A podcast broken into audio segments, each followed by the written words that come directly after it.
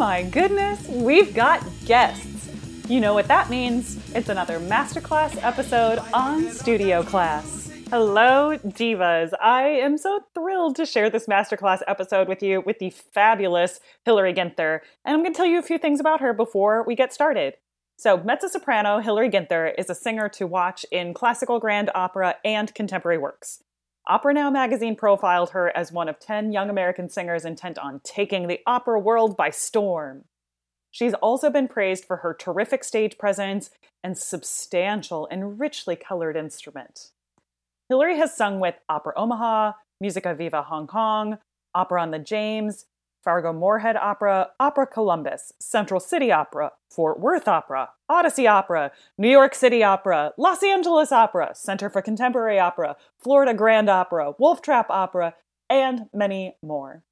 In February of 2020, Hilary made her New Orleans opera debut as Joan of Arc in a rare production of Tchaikovsky's massive grand opera, The Maid of Orleans at the publication of this episode, when you're listening to this, Hilary is literally currently returning to Musica Viva Hong Kong for her role debut as Elisabetta in Donizetti's Maria Stuarda. So, I hope you enjoy listening to this masterclass episode with the one and only Hilary Ginther. Yay! Hilary, welcome to the Studio Class podcast. I am so thrilled to have you as a masterclass guest. Will you please just kick us off and tell us a little bit more about you? Well, thank you so much, Megan. I am really excited that you asked me to be on your podcast. Um, I am a mezzo, fellow mezzo soprano. Shout out. um, I am pretty much like a tried and true opera singer. I've wanted to do it since I was 12 years old. Um, I've just been chasing that dream and pounding the pavement for as long as I can remember and kind of don't know what else to do. Uh, lived in New York for about 10 years after I went to school in Mississippi and Cincinnati. And now I live in Denver and I'm, you know, still singing, working, doing the hustle. Yeah, absolutely. I read as we were kind of getting ready for this, I was reading about the fact that you you just booked uh, well, probably just booked recently booked a, a, a performance in in Colorado, so you're feeling a little bit more like welcomed into your musical home there. Can you tell me a little bit about that?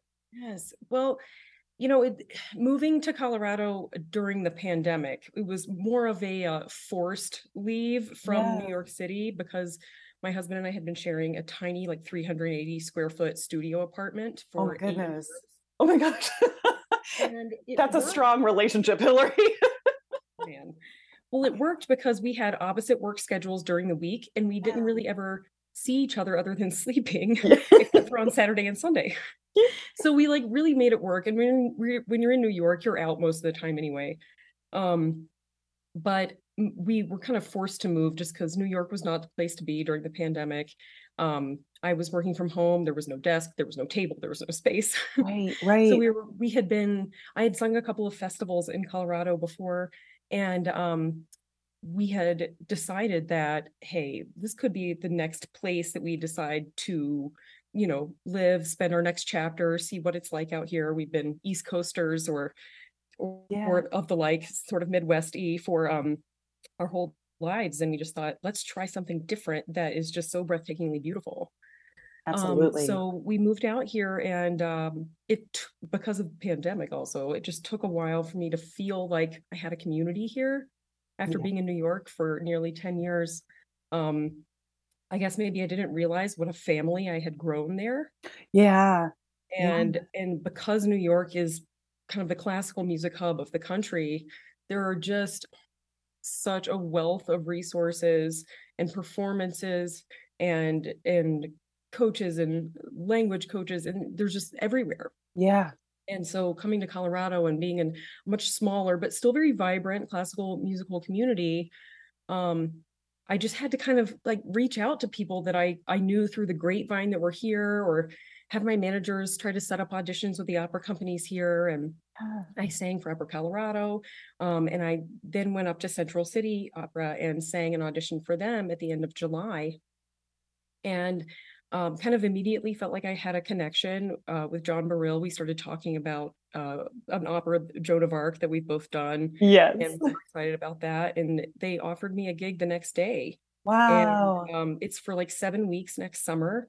Excellent. And it's I'm singing Emilia in Rossini's Otello. Nice. And um, it makes me feel just am just so welcome here. It it made a huge difference in my feeling of really kind of putting down roots and feeling welcome in the community here and feeling seen and Yeah. valued as a musician in a brand new place. Yes. I love that. I love what you said.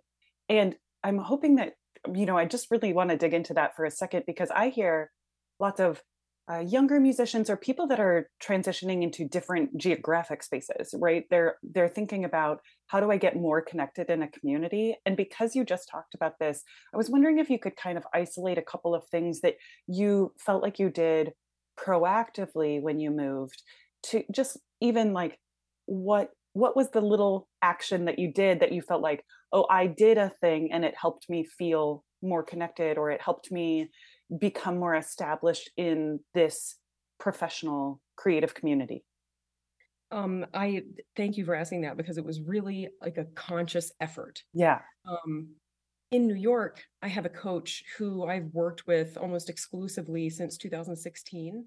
would you like to shout them out because or you're like i gotta keep it secret His name is Doug Hahn. Yes He's just wonderful. He's he's fluent in Italian and French, and he's brilliant. And we we hit it off a long time ago. And he gets me, and he knows how to unlock a lot of things in me, and how to get me to to maximum capacity. You know what I mean? yes yes um so that was that's been really difficult to be away from that relationship and so i Mm. thought okay i'm going to reach out to anybody i know in the area to see if they know of um, a really good coach that i could meet up with that i could just start working through some of this music with that i have coming up or even you know just start establishing a relationship with once we can do in-person coachings. yeah. Um and and it just so happened that uh, a friend of mine, Javi Abreu, a beautiful tenor. Um, I did a Barber of Seville with him in Florida Grand Opera in 2015, and so we've known each other for a while. Oh, we also did Wolf Trap in 2011 together, and so we had had these little things over the years. We knew each other, and the internet, you know, social media. I feel like constantly connected with these people across the world. yeah And so I reached out to Javi and I said, Javi, I know that you uh, live in the area. Um, whenever we can, I would love to see you and hang out. And he was like, Oh my gosh, that'd be great. Also, I don't know if you're looking for a coach, but my husband is the head coach at CU Boulder. what amazing His name is Jeremy Reger. And he works at, with Opera Colorado a lot as well, and with Central City Opera as well. And yeah I was like, oh, that's, that's amazing. Like, so eventually, um, I met Jeremy and we worked together, and it was just really nice to have a connection with somebody and to be able to just honestly just like nerd out. yeah When you're not surrounded by musicians all the time, you find yourself like really wanting to talk about it. yeah Um, and so I was just like, oh my gosh, I just need this time to talk to people. yeah And so he and I developed a relationship and um he ended up playing for uh my both my Opera Colorado and my my Central City audition and he is on staff at Central City so I'll see him there next summer. yeah And there are also like three or four other coaches that are on staff at Central City that I've worked with at other young artist programs over the years yeah and um just starting to just reach out to Yeah. those connections I had, build those relationships. And then when I I had a break in my schedule for a few months, I was like, gosh, like how what am I going to do to make some income? Like maybe I could start teaching at like a music school somewhere. Um, they've got like a local just music academy, not like an actual like university or school school, like an after school program sort of music school. I interviewed there, got to know some really good musicians. My schedule for performing wasn't what they wanted, so I didn't get that job. but I, I had this conversation again with these people when I interviewed, and I they were just lovely. And I was like, you know, it's just really good to sit down and talk music or just like talk Mhm. technique for a second yeah um, with you guys, just to be like, hey, I'm a musician in the community, and I also have this knowledge. I'm not in university anymore or anything, so I'm not ingrained in the CU scene. yeah Um, but you know, there there are professional musicians around here, and I've and I've I've and there's a, a flute player that lives down in um, Lone Tree, who who I've known for years, and I'm excited to meet up with her. Like I'm just you just have to be like, okay, I have this huge network of people yeah that I've been building for my entire professional career. Who do I know that's out here? Like, you know, somebody almost everywhere, really, it Yeah. ends up being. Yep. So Yep. then you can end up building relationship off that one person almost, you know? Right. Right. Well, and a couple of things that I wanted to isolate that you said were just reaching out, being proactive about just finding, you know, if you don't have their email or whatever, find it, reach out. And even if you if you're younger and you don't have this large professional network, you could you can still do this. You can still like introduce yourself to people that you see who are working in the field and say, you know, I'd love to sing for you or have coffee or work together or something like that, you know. Absolutely. And that's another reason why I do love social media. Like it's that necessary evil. Yeah. Um, because I often will develop relationships with other singers, whether they be younger singers who are like literally see themselves like, oh, like I saw you doing this trajectory 10 years ago and I really see myself on that path. yeah. Come into my DMs, let's talk. you Yeah. know? I I love that. I one of the things that I really love to do is uh, if I'm ever at an opera company where there are young artists who are understudying me or whatever, I was that person for 10 years. I went through the young artist circuit probably for over 10 years, but that's another thing. No, it wasn't. No, it was. no, it was not. It was nine. It was nine. But it. I love to just say like, hey, listen, there are there's no manual here. There are Yeah. so many learning curves. Like, I'm so happy to just like go out to dinner with you or hang out with you and mm. talk. yes. You know about my experience or like things that were were told to me maybe in conservatory that really turned out to be the opposite in the real world. Right. like you know what I mean? Yes, absolutely. Well, this is why I do this podcast too, is just to have conversations with people who are currently working and you feel like sometimes the information you might have gotten from a teacher isn't as current as it is right now. So I want to talk to people that are you know figuring things out their own path right now and just saying like well what's it like for you? Tell us a little bit more you know? And the beautiful part about this is that people are really honest and open most of the time and they're like well this is what i'm doing and i kind of pursue it this way and it works for me for these for these reasons. So uh so amazing. That's why i want you here hilary. So I, I do have to ask you one of the first questions that i usually usually ask and i'm going to probably come back to come back to coaches and things like that uh, you- because all of that is such great great great information. But one of the things that i always always ask is what is an intention that you're keeping for yourself right now? This is something that it can it be anything it doesn't have to necessarily be music related or career related if if that's not what you're feeling but what's an intention that you're keeping for yourself Ooh, like something that I'm actively like trying to. Yes, okay, I think I know what you mean. Yeah. One, I, my the third first thing that pops into my head is, and this doesn't just relate to music, everything in life, but it's something at 37 years old that I am starting to practice, is actively keeping my boundaries for my own mental health. oh preach on it honey yes like because the because not only in my personal life like it just bleeds over Yep. uh, in my professional life like it's it can be a really ugly business Mhm. it can be Yeah. a business where nobody's taking up for you but yourself and um when you f- you can feel scared sometimes that taking up for yourself is going to have repercussions Mhm. and um a lot of times you just have to be like you know what? No i'm not going to be treated that way or i'm not going to let this conversation be a part of my day yeah. things like that um. Yeah. that to me is something that has helped me really kind of keep my blinders on Mhm. um instead of getting lost in the i'm not good enoughs or like the imposter syndrome that we can all kind of get lost in by you know instead of looking at our life and our own body of work seeing looking at everybody else's or what we don't have yet. Um i just try to really keep my blinders on and and and protect my mental health. Yeah. Yeah. definitely. Do it keep my my and i guess maybe my intention at the bottom of that is is doing it for the love of music's sake. Mm, mhm.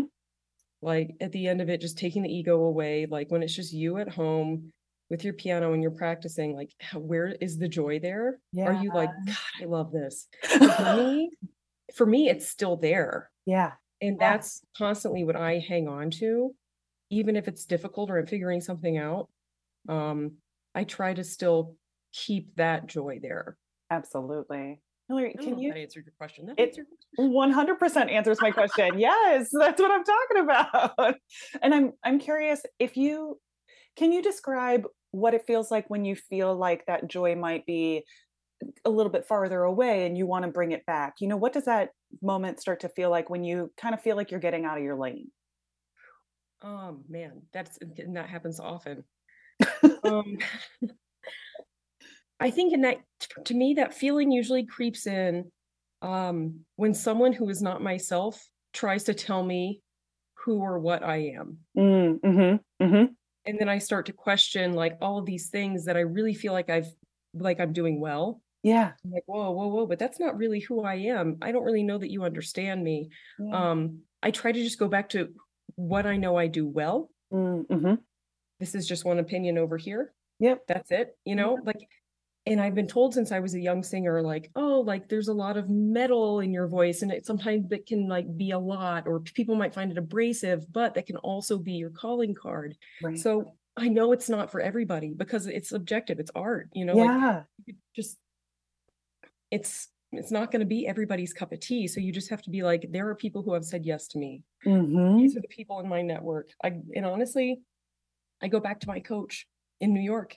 Yeah. I, I even Zoom coach with him, even though we can't, you know, collaborate with him playing the piano and everything. It still works really well because he finds in me the positive and brings it out. It's like, yeah, no matter what I do, he's always like, brava. I could I could belch and he would be like brava. Yes, He'd be like, oh, that sound. that means that there's lots of air coming in. Yes, brava. you have to like the fact that I have a cheerleader like that um has made all the difference in the world in in not kind of snuffing out my confidence when other things try to. Absolutely. I think I end up talking a lot about your singing team and making sure that you're finding the people on there that are actually supportive of of you and what you feel like is your uh, maybe your core sound or who you are as an artist, right? You don't have to only work with the first person that shows up or anything like that is making sure that you're finding that really positive collaborative relationship in which they're they're yes of course they're holding you to a standard and they're encouraging you to like try new things and and see if this is the expression that you want to achieve. However if the if the relationship is like this constant well it it could be so much better than this but you know whatever i hear so many stories about people that are in these mentor relationships or collaborative relationships in which they you know where it's like bordering on just verbal abuse constantly and i was like is are are you feeling fulfilled by that well, this is the thing so and, and, i went through a lot of this in school too mm-hmm, and mm-hmm. that's i feel like you know about like when i left grad school i kind of like kind of had my voice together but i was still yeah. like i was feel really only singing with half of my voice yeah. i'd kind of been i feel like i was taught mostly as a soprano yeah i was yeah. yeah um uh just the technique that i was it, to me felt like it was very like only one half of my voice. Right. And and that was like one of the major conservatories in the country. So. Yeah. Yeah. You're like, hmm, so it's just one of those things like you you learn and you grow and and now that I'm like I guess like closer to 40 than 30, it's like I have all of these things that I can do now. I'm, I'm not you all a lot of it is also just like time and patience like yes you've yes. got to work on yourself but i remember like beating my head and my voice basically against uh. a wall in my 20s being like why isn't it coming out the way that i feel like i want it to right and right a lot of it is just time and yeah. depending on the voice like mine didn't start to feel like very reliable mm-hmm. and that also comes with a lot of work and figuring things out but until like my early to mid 30s. Yeah. Yeah. I'm just now in a place where I feel like I can go into an audition and I know how that first aria is going to go. Yep. Exactly. Exactly. And, some, yeah. and I don't know how the rest of them are going to go though. Yeah. it's, it's still very much in the moment. Right. But it's, um, I, it is just so important to have somebody that's like that hears in you the potential of like okay here's what i'm presenting to you now mm, but I hear something in there that could be that could lo- unlock this, and there could mm-hmm. be more dimension here.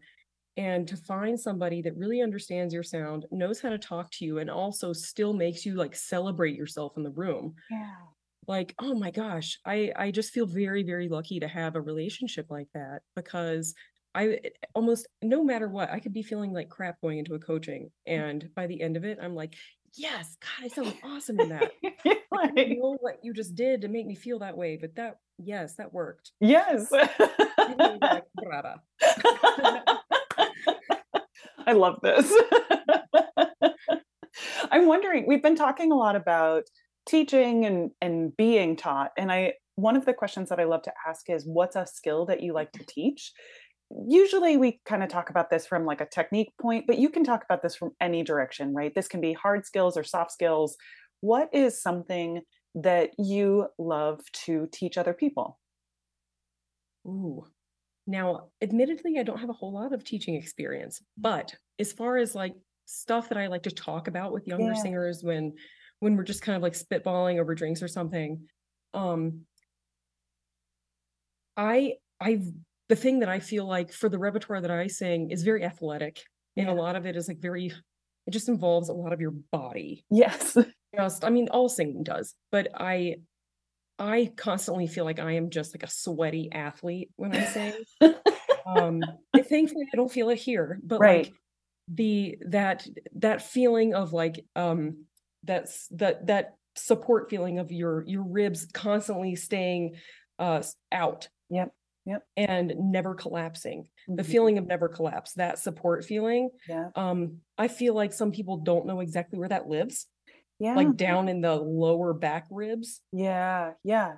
Can you talk more about that? I mean, even I know that people are going to be listening to us. So if you were Mhm. just kind of like thinking about talking more about where in your body you're feeling that, you know, what is that like?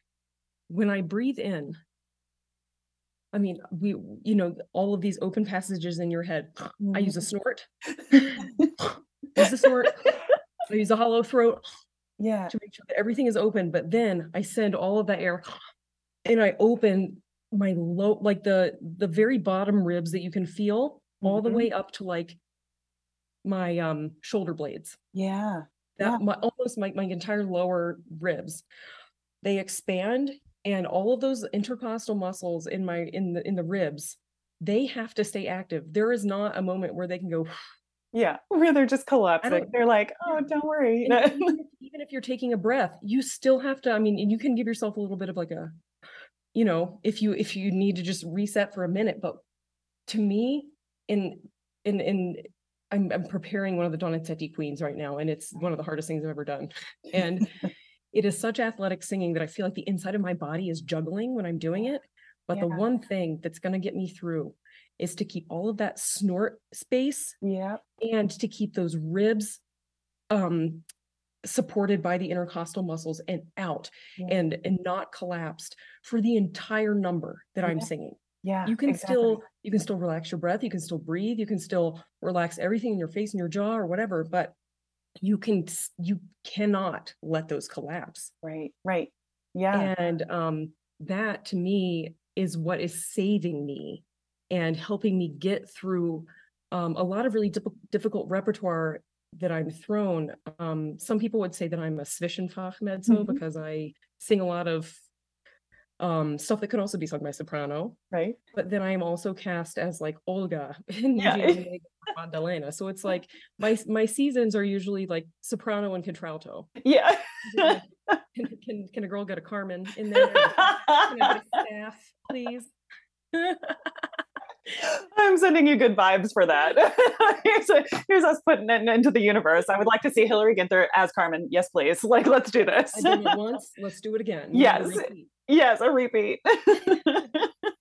So to me, it's a lot about just like staying open. And, a lot of uh, when I'm when if singers can't immediately feel that, what I tell them to do is get in a plank position. mm-hmm. Mm-hmm.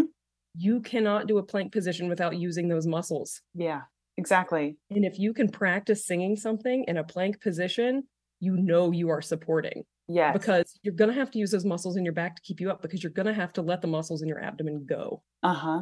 Right. Right. So a lot of times if I am singing something that's really rangy or really hard and I need to warm my body up, I'll do a bunch of sun salutations and then I'll start singing stuff in plank position.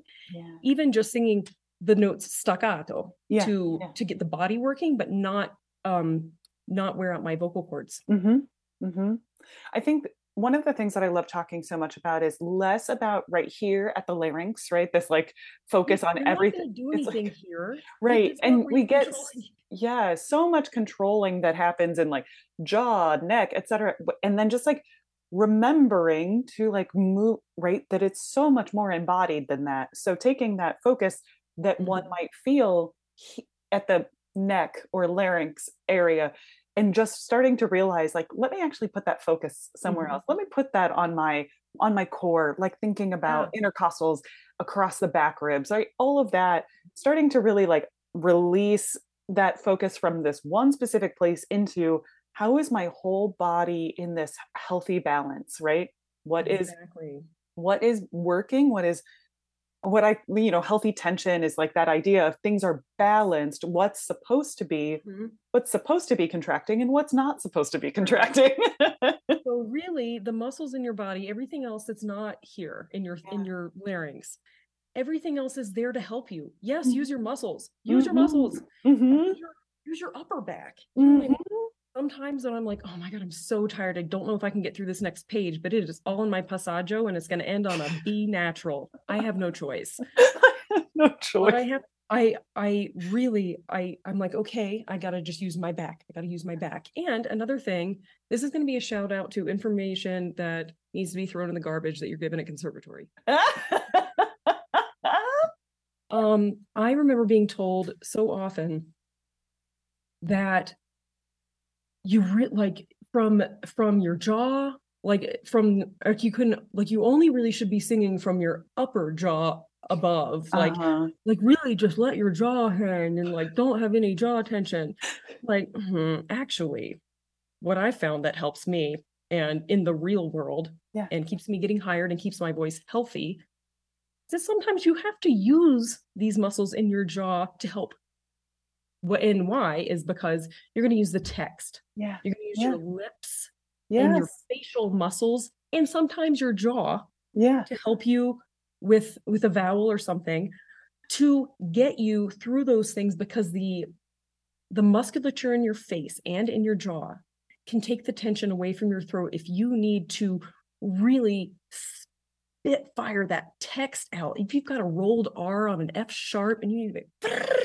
like yeah. you have to use your face yes. and your back and maybe some things in the back of your neck and you might have to feel things in your skull but you're not going to feel it in your throat or you shouldn't Yes. at least. Yes. Yeah. But this idea of like everything has to be so relaxed what in the world?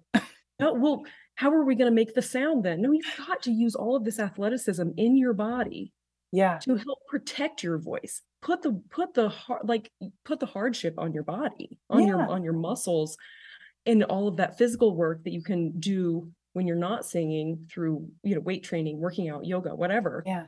We yeah. are athletes and Yes. the physical aspect of it has gotten me through last year i sang adalgisa and norma friday night saturday night sunday matinee. Woo, yeah.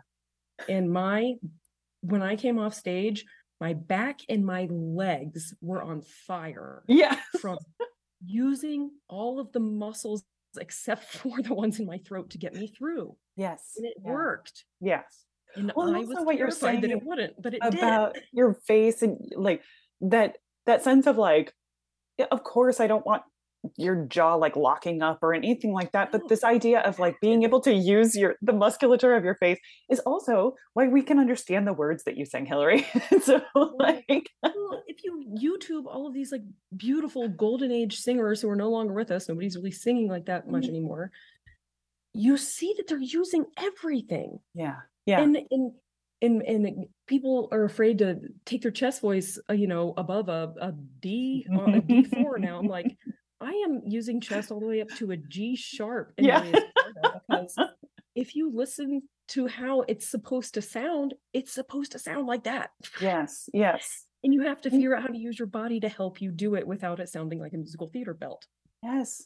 and also that kind of that that healthy tension idea should be the fact that you can still be a creative dramatic artist on stage right it's that I never want to push people like one too far one way or the other, but the idea is like use your body and create the drama and the, the articulation so that we can hear that. It's not just like being so relaxed in this space, you know, jaw, throat, whatever, that everything becomes like, you know, just like like lame. It's like it's so like sad, right? It's like amount of energy. Yes. you have to conduct the energy. You yes. are the conductor of the energy. Absolutely. And the body has to conduct the airflow. The airflow is the energy.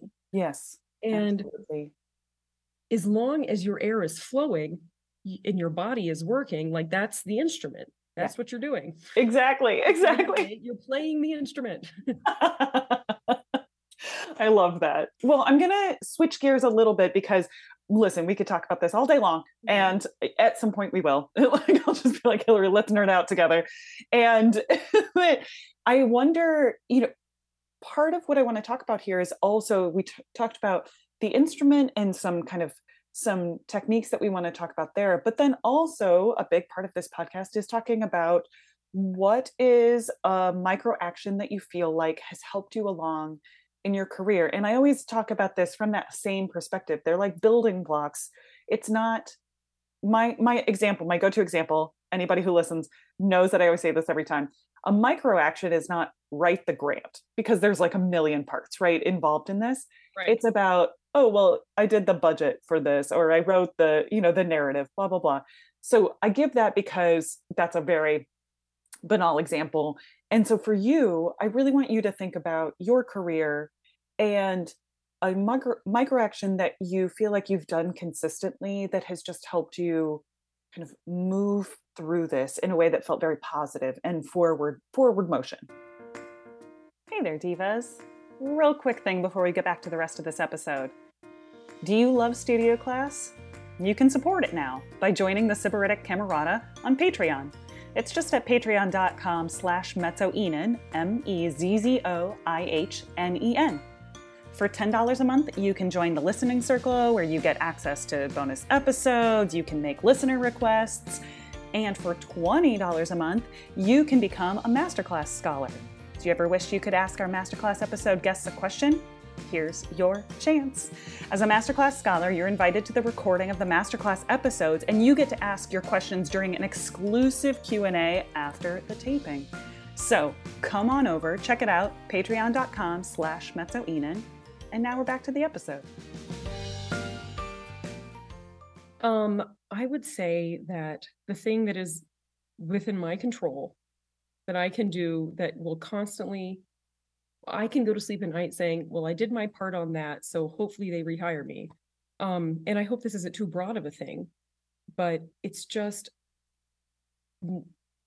avoiding procrastination and preparing way ahead of time if you can. Yes. Yeah. Like for me, my nervousness lives in feeling like maybe I don't know it well enough mm-hmm. or my body hasn't figured out the coordination well enough yet. Yeah um, or I'm going to blank on a word or something. And I'm just, it's helped me so much to be almost over prepared. Yeah.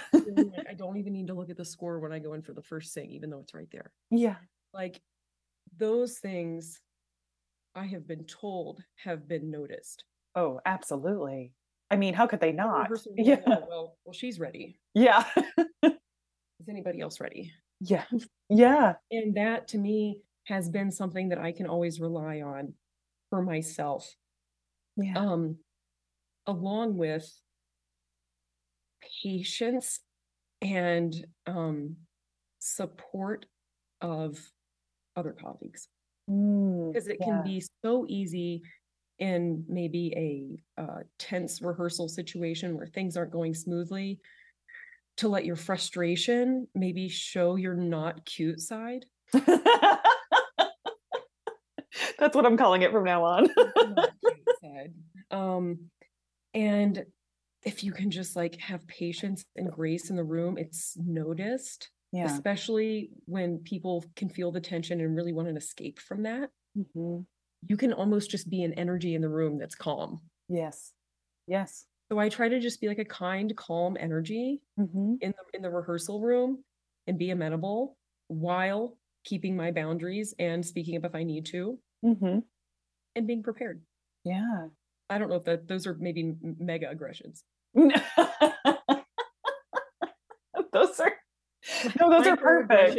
Microaggression- um, microaction, Micro action. micro, not aggression, microaction would be avoiding reflux. Yes. well, no, I think that Choosing not tomatoes. Choosing not tomatoes. Yeah. Listen, those nightshades, they'll get you. Like if you're not careful.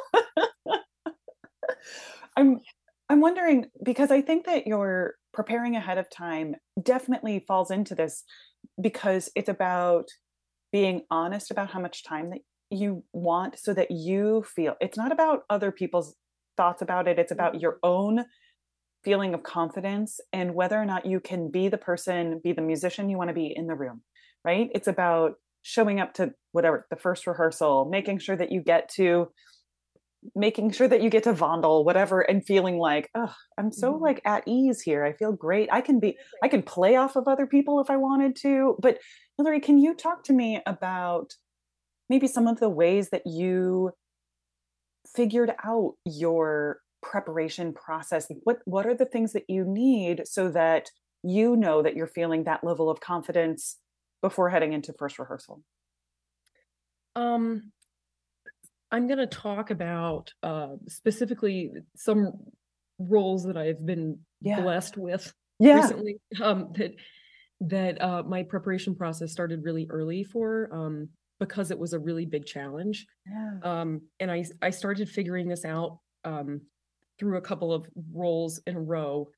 I was given I didn't have I had maybe three months to prepare Anne Boleyn in uh, Saint-Saëns Henry VIII. It's Oh very rare. It's a rare opera. Nobody. Yeah. like five hours long. It's a.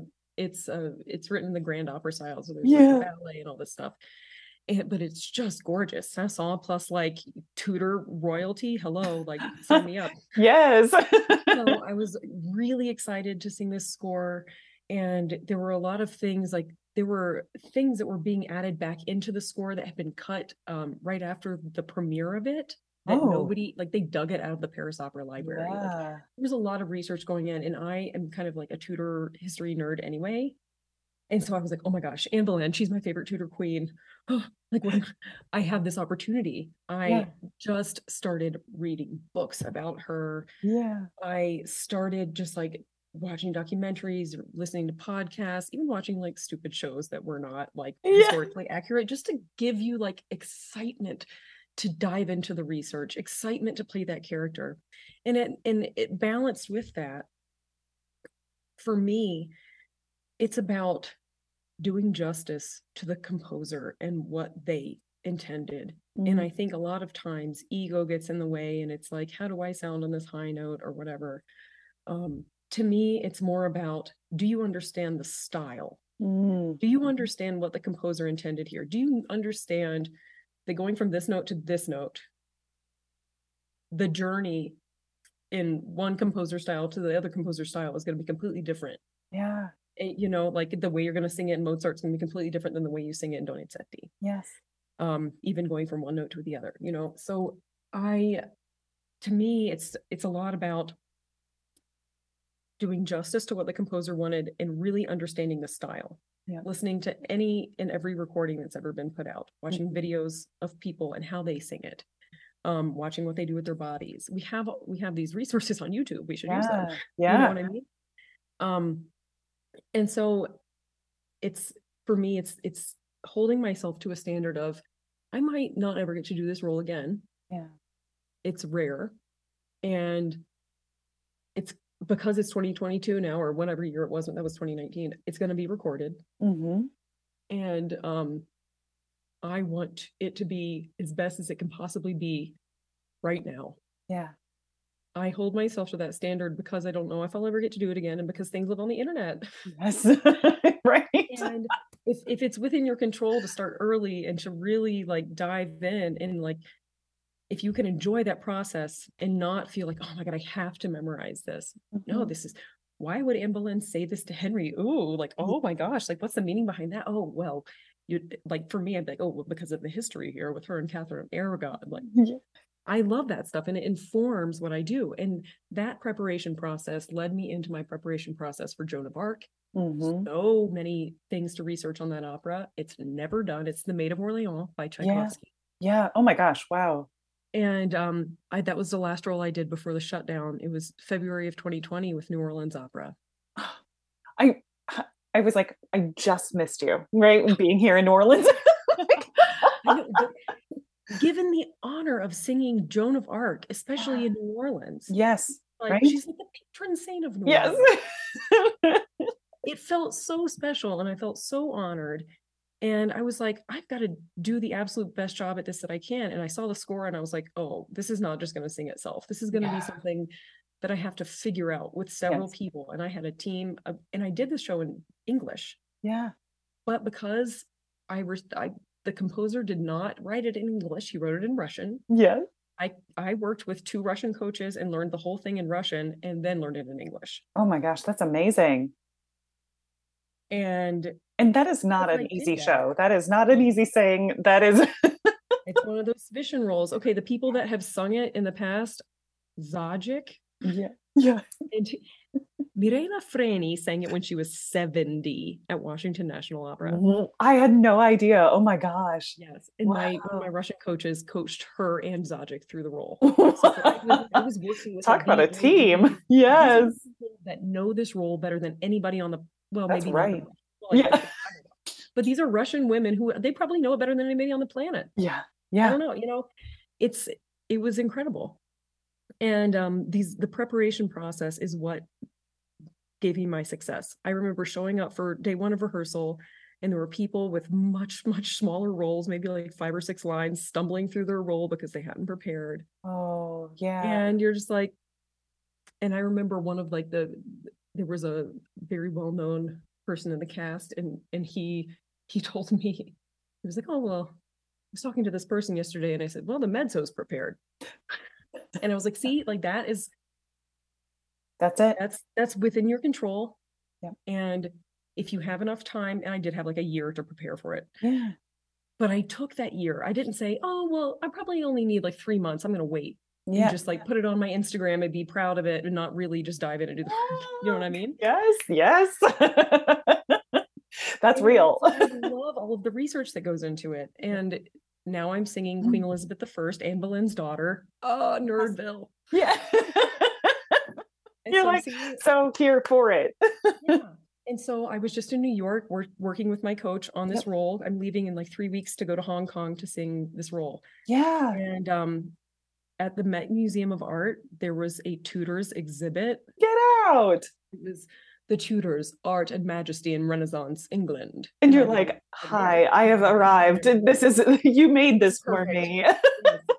And I'm I'm listening to audiobooks, I'm listening to podcasts, I'm reading this the Maria Stuarda is not based on historical historical facts, it's based on the Schiller play. Yeah. They Uh-huh. didn't actually the sisters didn't actually meet and have this confrontation. scene No. in it. So, I You're like, but we get to drama. imagine it in opera and it's amazing. Yes, exactly. We want Mary Stuart to say, Vil bastarda. Yes. we want that. We need it. We want it. We get it in opera. so um so i'm i'm reading the schiller play so i can kind of have a basis on like how donizetti like you know was like okay i'm gonna like pull pull all of this music and this drama Mhm. from this play yeah. So it's interesting to me um Well, to yeah. just do the research and to me it ends up affording me with a lot of information and a lot of tools to have in my belt when i go into the room Yep. Yep. um like i i know about elizabeth that she was jealous Yeah. of other women Mhm. i know about her that she never wanted to get married though and she said i will live my life like a man like my like my father did Mhm. and basically just like go through as many men as i want and you know, use my feminine wiles but i'm never you know i'm never going to succumb to a man's power i'm never going to marry because then i will be below him in station i want to rule Right. Right. and so I love knowing these things so that it informs the way that I sing some of these lines. Yeah. It really does, knowing a lot of things about her. Mm-hmm. well and hilary just as like as as someone who is a like colleague in the field that's exactly why not to bring it back to this but that's why it would be you know such a dream to work with you is because at every moment i know that you want to be there. You know you've done this. Work by just by giving yourself that that preparation it's a signal to yourself and to everyone else in the room that you're like i want to be here. I i I am here for this, like right. in and all sense of the respect everybody's time. Yes. That you respect the piece, that you respect the opera company. Mm-hmm. just to me, it shows a sign of respect all around for yourself, for the music, for everyone's yeah. time. Um, it's the way that it should be because yeah. then everybody can reach a higher level of performance if you've already if you start here yes. instead of starting here. Yes, yes, exactly. Well, I know I know that, you know, the Tudors are high on your list, but I'm wondering if there's anything else. You have some really cool things coming up that I want to make sure that you get a chance to talk about, but also this is a chance to kind of talk about dream roles and like dream rep. If there's anything in your life that you're like, I want to pull this in, I'm putting it out in the world, what is it? Oh, yes. So, um, dream rep for me, roles that I have not, I'm lucky in that some dream roles of mine were Adalgisa, Carmen, things yeah. like that. And I actually got to do those. Yes. So. I've gotten to do some of my dream roles, and that's yeah. awesome. Um, but ones that I haven't gotten to do, I I I was contracted to sing my first Santuzza. Uh-huh. And got canceled for COVID. Oh no. So I've not gotten to sing that role yet, but I had I was getting ready to leave in three days. So I had done all of my preparation and my coachings and everything. Oh. So now and, we definitely um, need to bring it back into your life. You're ready. yeah. I, I got to sing the big Inneggiamo scene with chorus in at Opera Omaha for a concert because I was like, can I do any part of this role, please? Yes. so Santuzza is one of them. Yes. Um, and Don Carlos mm. is one of mm. them. Oh my gosh. Um, that aria is such a beast, but I have been working on it for years. Yeah. And almost, and I feel like it's like ready in the next couple of years for like the whole sh- role. Yes. Um, and then ultimately, I would really, really love to get into singing Wagner. Oh, that's amazing. I didn't know that about you. I love the music so much. Um, yeah. And I, I really do love singing in German. Um, mm-hmm. It's part of my heritage. Mm-hmm. Um, and to me, the the German roles that mezzos kind of get boxed into are the Strauss right, um, right. roles, which are very, very high, high tessitura, which like is I'm no stranger to that. Yeah. Um, but Wagner really knew how to write for a mezzo. Mm-hmm. Mm-hmm. Like, then there are there are a plethora of great Wagner roles for mezzo, um, and I would think that uh, Fricka in Walküre is is probably a dream role of mine. I I I like to talk about this story because I think it's a, a story of not uh, of not winning that really has helped me. I I uh, I got an audition in 2018 for um, Paris Opera's Walküre, wow. and they were like, "We need, we need one of the Valkyries." Um, I flew over to Paris and sang on the stage of the Bastille, and I sang all of Rossweisse's. Yeah, role. yeah. But they also wanted to hear another German, and so of course, because there's like not a whole lot of German accessible rep out there, I yeah. sang the composer's aria. Yeah. And I ended up jumping a couple of beats in one of the piano interludes. Yeah. And the pianist didn't really help like cover the mistake for me. And it was pretty obvious that I had made a mistake. And I and I made up for it by holding another note longer and like getting back together. Um, but like two hours later, my manager emailed me and he was like, you know, the casting director wanted to hire you, but the conductor was a no-go, so it's not happening. Oh no. Oh, that so it's one of those things that would have been a dream of mine yeah. that was really close and slipped out of my fingers through maybe a fault of my own, maybe not. I don't know if they cared about that one thing or if it just wasn't, right. if they had somebody else in mind. I will never know. Yeah, you'll um, never know. And, and, that's okay. Like that's another thing. thing is yeah. pretty sure that production got striked against anyway and never happened. so you're just saying that that production was uh you know just cursed from the start. And well, I mean, the Paris Opera, they strike there all the time, and things I know like don't happen. So, but that it's one of those things where it's like I still feel like one day it's going to happen. Oh yeah. I hope so. But in the meantime, I'm I'm the whole season my whole season this year, pardon me, is um Italian repertoire. Yeah. For a few years, right when I was coming out of young artist programs and entering into being a, a main stage professional artist, I was only getting gigs like new American operas that were not well written, Mm, that mhm, were murder on the voice, that were for a very small paycheck, mhm, that never got legs and were never done again. mhm, mhm. So it wasn't really serving me except for like getting my foot in the door a little bit and helping Right. me out a little bit.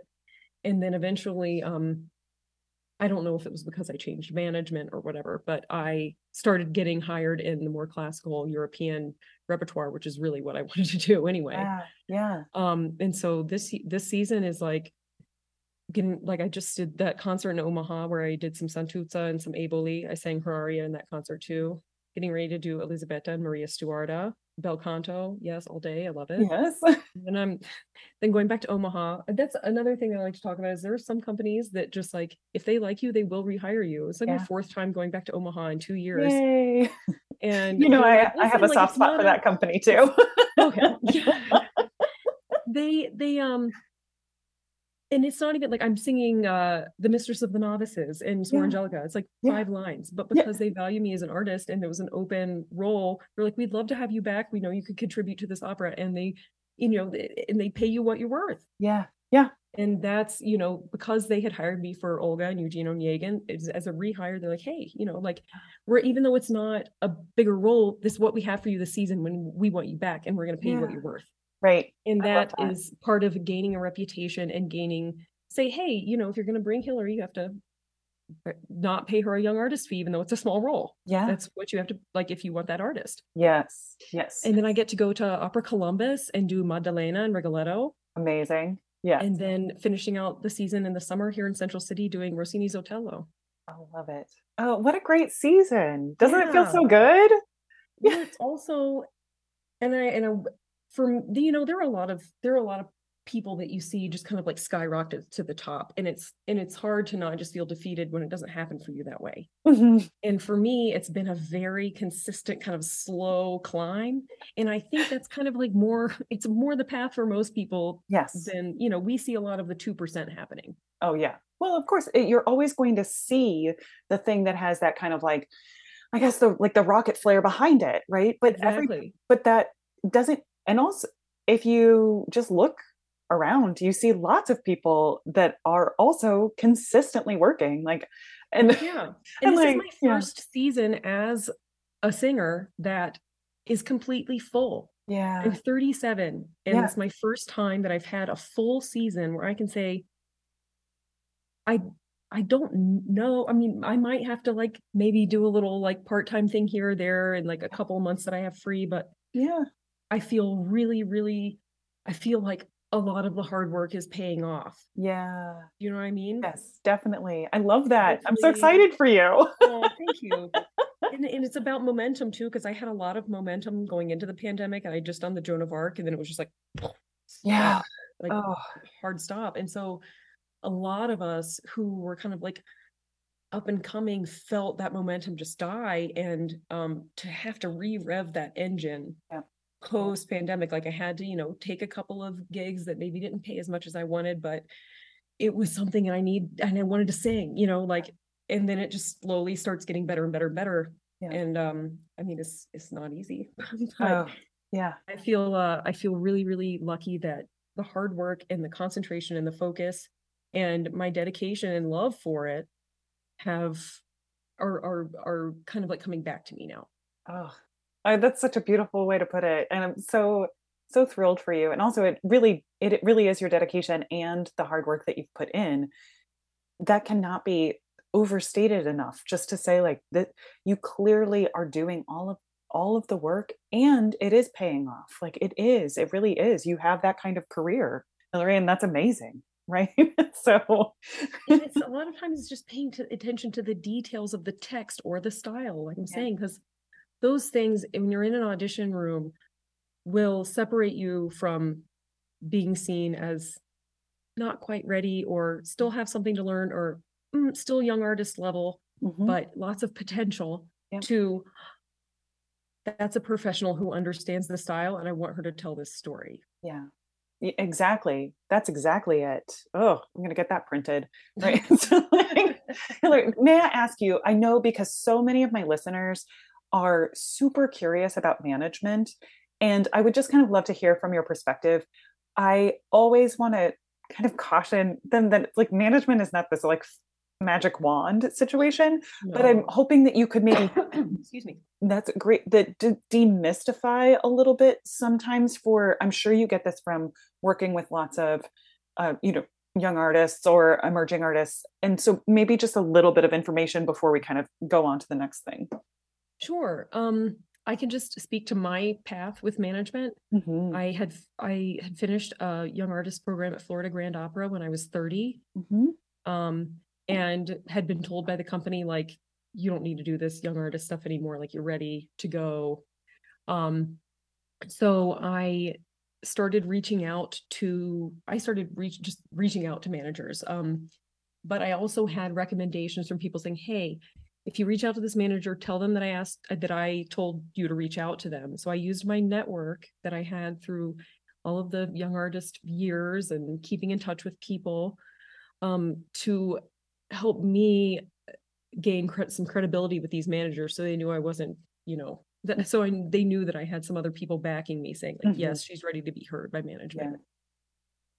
Yeah. And um I sang for a lot of managers um who didn't want me on their roster and um eventually sang for one who did and I we were both kind of learning at the same time. He is even he was younger than I am, mm-hmm. and so it was like a very a very much like a, both of us young kind of figuring thing out situation but also my my current coach was on that management team. Yeah. And he's the one that recommended me to them because i had been working with him a little bit just as a coach and he was like hey i started managing yeah do you want to maybe consider being on this roster yeah and um i was like you know what everybody else said no and if this roster is going to say yes it is the yeah. way to it is the way to get your foot in the door for main stage auditions yep. it just it, there is a there is a gate there mm-hmm. um but it's it can take a long time mm-hmm. and a lot of rosters are completely full and at their bandwidth mm-hmm. and not getting one right away when you feel like you're ready or when other people say you're ready is not it can feel personal it can feel like i'm not good enough yet but a lot of times it's just like the luck and the stars have not aligned yet yep. for that right relationship um and so you know this manager my first manager got me into a lot of auditions i did tons and tons of auditions for companies um and he got my foot in the door at a lot of places and um eventually i i was like i he's a domestic manager only united states and mm-hmm. i was I I really kind of want to have the opportunity to branch out internationally. Yeah. Um, and so um, eventually I was singing uh, I was singing Lureen in Brokeback Mountain at yeah. New York City Opera in 2018. And uh, my current management team was there seeing another one of their artists was sing- singing Ennis. And um, they approached me afterwards and were like, that was really great. Yeah. Uh, tell us more about yourself. Tell us about the other repertoire you like to sing, because that was like weird 12 tone American opera. um, so like what other kind of like standard, you know, European classical repertoire do you sing? And so we talked a little bit. And then um the next day they emailed me and asked like if I wanted to sing a formal audition for them, like, you know, Italian rep, French rep, whatever. Um and then we could talk and eventually they offered me a spot on the roster and um I and I don't want to say that it's it's a mixture of the right auditions mm-hmm. being like I got a lot of really great auditions because they have connections. Yep. Um but it's equally about maintaining your network. Mm-hmm. Mm-hmm. A lot of times, once you get management, it feels like everything is taken out of your hands. Mm. Like, okay, now we're the ones that are going to submit you for everything. And but it's important for the artist to still feel very proactive and communicative yeah. with a manager about like hey are we still on the same page as far as like my trajectory what mm-hmm. we hear in mm-hmm. my voice where i'm going like are you putting me up for the right repertoire uh-huh uh-huh um so that becomes a tricky balance of like do they see you as you see you Do yeah. they believe in you as you believe in you? Um, and so that's, you know, it's a constant balance. And sometimes eventually it does you don't see each other the same way and you have to find a new relationship. And it's just, ooh, it's it, the it's a necessary evil at some point in the business um to to gain access to auditions right. to just be seen as like oh this is a legitimate artist mm-hmm. Mm-hmm. i mean unless you have like won the met competition and everybody's asking to hire you anyway yeah um it's really hard to get consistent work without management yeah yeah i get but that it's also you have to know that you're ready for it mm-hmm. um and really have a strong sense of who you are as an artist and what repertoire you really see yourself in. Yes, absolutely. That's so important. So, Hilary, as we kind of wrap things up together here, you know that I that I truly believe that curiosity is a superpower and I just think that one of the best things that we can do is be curious about things like, you know, like the Tudors and stuff like that. and I'm wondering if what what you're deeply curious about right now. Ooh, this is a good one. I'm curious why what is the motivation for opera singers today? Mm. What is what are what are people who aren't me? Because sometimes I feel like I'm on an island alone. maybe and, and a lot of times it's because i just put my blinders on and i don't want to like pay attention and get myself out of my focus mm-hmm. but i really do feel like i i found my happiness in it because i do it because i love it so much and because i want to find out more about the art form and the history of it and who sang it and why they sang it and, and it just feels good to sing. Yeah. Yeah absolutely and i want to know i want to know like what young singers are inspired by? Why are they why are they singing opera? Mm. because mm-hmm. for me i just kind of fell into it because my i started singing in church as a kid and and it was like i had a vibrato at 11 yeah what's happening I was just like here i am i'm an opera yes. singer yes and so it was like very obvious to me what i was supposed to do yeah and and i want to know like I, I'm curious about other people's paths or like why why did they choose opera? Because it's such a niche thing. Do you know what I mean? It totally is. And I'm also I'm curious, I'm curious how other people deal with the athleticism of singing and how they deal with nerves and confidence. Mm-hmm. Mm-hmm. Because so so often nerves can just take your breath away. Mm-hmm. They can take your that deep breath away. Yeah, you know what I mean. Yeah.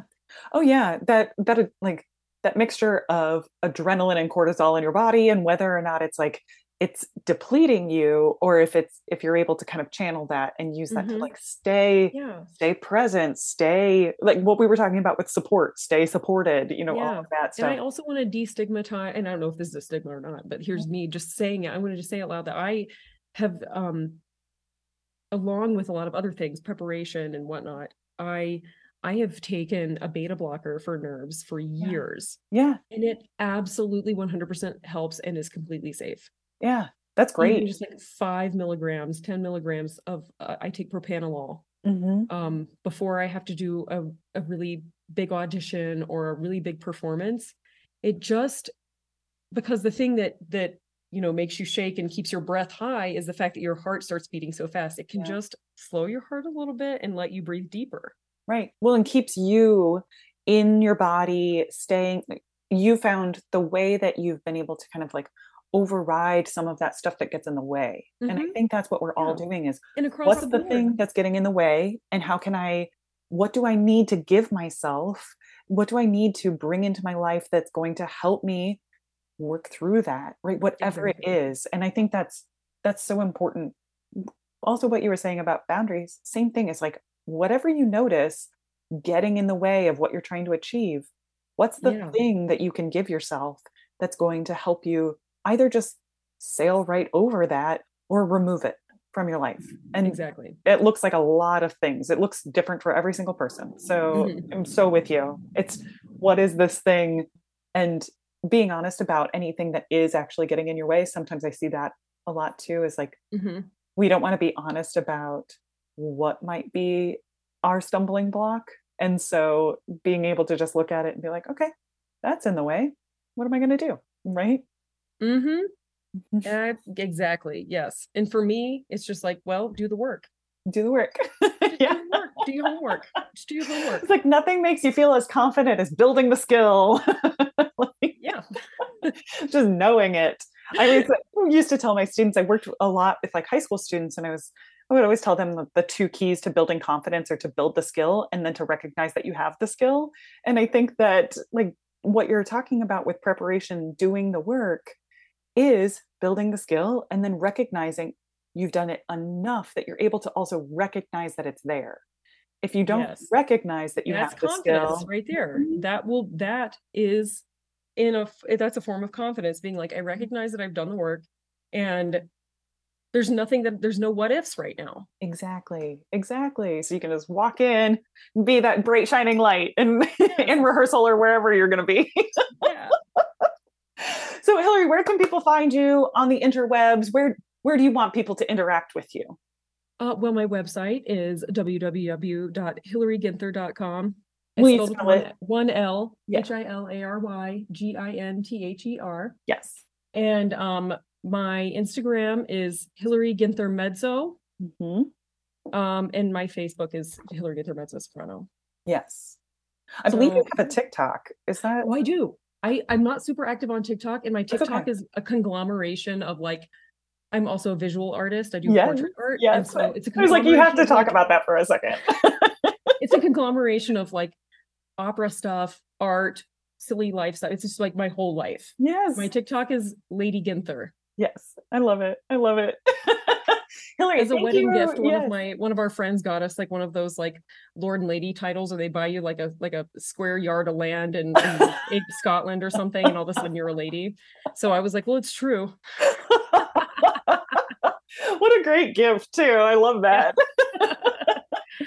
Uh thank you so much. Like this has been such a pleasure to talk to you to learn from you. Thank you for like sharing openly and honestly about about your whole life. That means a, a ton to me. So hilary thank you so much for your masterclass on on studio class today i really appreciate it You're so welcome, and thank you for having me, Megan. It's so nice to talk with you. No, thank you. And I always say as we wrap this up to all of our lovely listeners to stay sparkly inside and out. Until oh, next heck time. Thank you so much for listening to this masterclass episode on Studio Class. Hey, before you go, do you have a second? Will you take a screenshot of this episode and share it to Instagram with your takeaways? You can tag me there at Mezzoihnen. That's M E Z Z O I H N E N. It makes a huge difference when you share this podcast with your friends, or even strangers, really. So, with that in mind, I hope you'll rate, review, and subscribe wherever you get your podcasts. Thanks for listening.